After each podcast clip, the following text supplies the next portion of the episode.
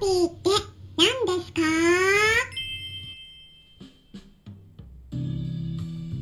こんにちは。サラホリスティックアニマルクリニックのホリスティック獣医サラです。本ラジオ番組ではペットの一般的な健康に関するお話だけでなくホリスティックケアや地球環境そして私が日頃感じていることや気づきなども含めて様々な内容でイギリスからお届けしておりますさて皆さんいかがお過ごしでしょうか？日本はですね暑くなったり寒くなったり気温の変化が結構ねあるみたいですよね。イギリスの方もねちょっと熱波が来ててちょっと暑めなんですけれどもね。ただ今日の天気予報日本の方をねちょっと確認しましたところこんな感じになってるんです。例えば福岡とか鹿児島などの九州広島などの中国地方四国大阪などの関西とか名古屋などの方では最高気温が30度超えるみたいなんですね。また暑そうですね。はい。そしてですねその他の地域の最高気温がどうなっているかお伝えしますと東京で23度意外にも低いんですね東京。そして新潟で27度仙台で26度札幌で24度っていう感じになっています。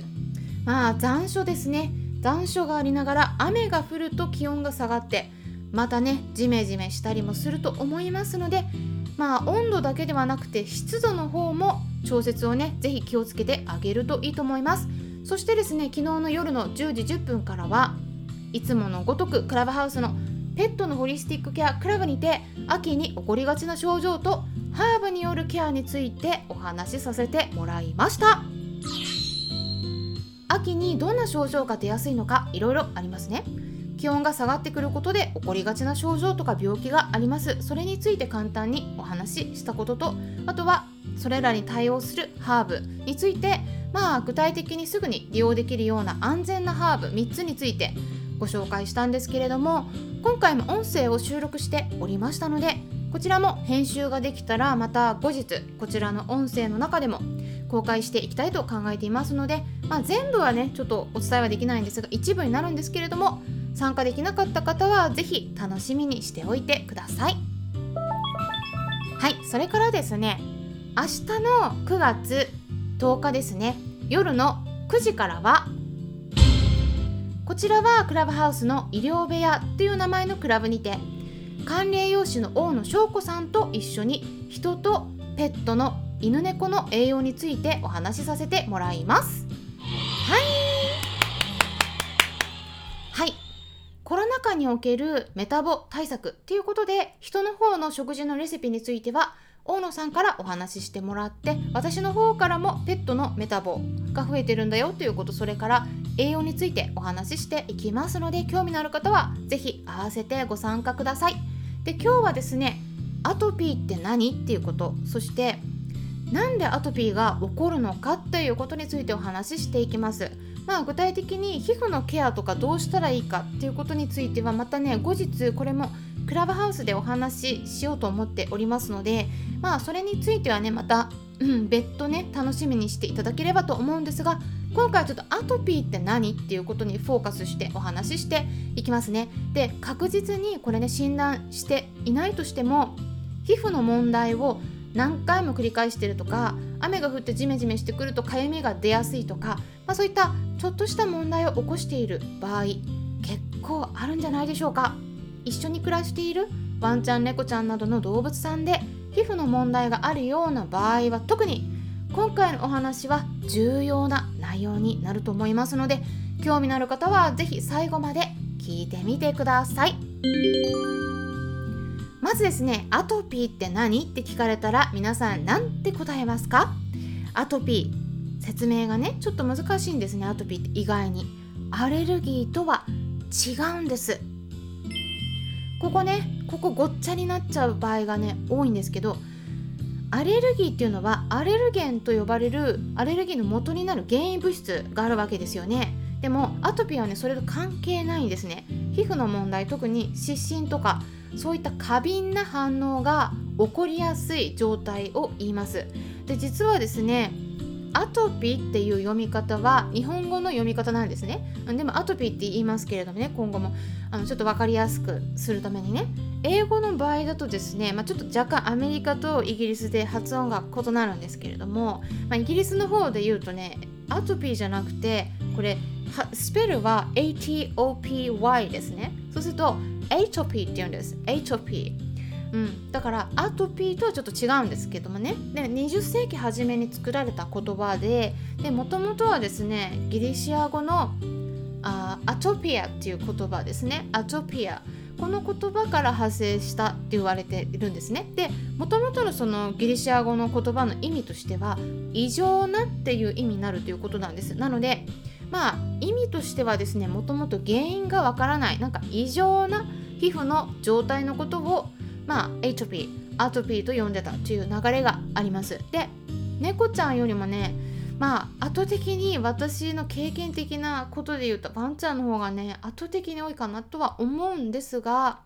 猫ちゃんも一応アトピーあるって言われているんですね。ただちょっとね人間とかワンちゃんと病態が違うのでちょっと診断が難しいんですね。で診断法がねきちんと決まっていないです猫ちゃんの方は。うん。でもワンちゃんの方ではですねある程度こういったことに当てはまると診断がつけるよっていう条件があります。でこれは今からね皆さんにお伝えしますので今からお伝えする条件の中に5個以上を当てはまっていたらアトピー性皮膚炎の可能性が高いと考えてみてください。それでは今からお伝えします。からお伝えする項目の中に5個以上当てはまっているかどうかですね。まず1つ目外耳炎があるということ。外耳炎というのは耳の炎症ですね。ただただし耳の縁側には問題がないんです。耳の中の方ですね、うん、外耳炎耳たぶの炎症があるということ。でも縁側は問題ない。っていうのが1つ目。そして2つ目としては3歳未満で発症しているかゆみが出ているっていうこと、うん、最初にかゆみの症状が出た時に3歳を超えてなかったっていうことですね。3つ目前足に症状が出ているかゆみが出てるっていうこと。そして4つ目慢性の何度も再発してくるような心筋の感染があるということ。心筋はカビですね、うん、マラセチアとかも含まれます。そういったカビの感染を何回も繰り返しちゃうっていうこと。そして5つ目ステロイドを使うとかゆみが治まるっていうことですね。これが結構重要です、うん、それから6つ目。ほとんど室内で飼われているっていうこと、うん、あとは7つ目。背中とか腰の辺りの場所には症状がないということ。ここには、えー、みがない、うん、症状がないということですね。で8つ目。発症した時はですね最初に一番最初に発症した時はですねかゆみがあるだけでそこのかゆがってるとこ見てもですね赤くないんです。皮膚の問題が何もないのにかゆみが真っ先に出てるっていうことですね。かゆみがあるのに皮膚の問題が赤くない。っていうことですね。これが結構特徴になります。でこのうち5個当てはまってたらちょっと可能性あるよっていうことなんですが皆さん何個当てはまっていましたか？で今お伝えした項目の中にアレルギーに関する項目ってないですね。ですからアトピー性皮膚炎というのはね本来はアレルギーとはちょっと違うんですね。ただ私たちが忘れてはならないのは一度にかかる病気っていうものが常に一つとは限らないっていうことなんです。だからアトピー性皮膚炎の子ってねもともと皮膚が弱いので特にバリア機能が落ちてます。ですからプラスアレルギー性皮膚炎とかね。こうなんか別のね皮膚病が2つ以上ね同時にかかってたりするんですよ、うん、結構アレルギーとの組み合わせが多いんですね。だからこうかぶってくるんで症状が。っていうことなんでねこの辺特にですねなんかずっとね治療してるのに良くならないっていうような場合は是非ですねこのアトピー性皮膚炎って診断されてたとしても他の皮膚病なんか持ってないのかっていうねそちらの方もね是非ちょっと目を向けてみるっていうことがねすごく大事になります。で特に多く見られる犬種も決まっているんですね。例えばですね日本だと柴犬フレンチブルドッグシーズーウェストハイランドホワイトテリア。などで多く見られるって言われているんですが、まあ、この辺はね欧米でも大体同じですね。でただその他にも欧米だと例えばゴールデンレトリーバーラブラドールレトリーバーあとはジャーマンシェパードドッグボクサーとかブルテリアあとはシャーペイなどに多いと言われています。アトピー性皮膚炎はですねワンちゃん猫ちゃんの中でも最大でも10%くらいの子が影響を受けてるっていうふうに言われているんですね。なのでまあ結構多いかなと思うんですがこれね人と同じように親のちょっとね声がおかしくなっちゃった。あ親のワンちゃんとかね猫ちゃんとかがアトピーだとその子犬もアトピーになる傾向が見られる。これ人間もそうですけどね。だからちょっと遺伝の傾向があるって言われてるんですね。なのでアトピーの子はねちょっと繁殖は控えた方がいいという考え方が欧米のケネルクラブの方では言われています。でなぜねじゃあアトピーになっちゃうのかこの原因をね追求するとまあ大きく分けて2つあって、まあ、1つ目は遺伝ですね。2つ目は環境の要因なんです。であの環境についてはね言いますとえ例えばね環境中にあるさまざまな物質になります、まあ、有名なのは花粉とかあとドライフードの中に意外にも含まれる粉ダニとかカーペットや布団にいるような家ダニとかさまざまなお薬飲みダニの駆除薬空気中に含まれる汚染物質その中にタバコも含まれます。あとは紫外線。紫外線以外に影響を受けやすいです。特に白っぽいワンちゃんですね。白毛っぽいワンちゃんあとグレーもちょっと気をつけた方がいいんですけども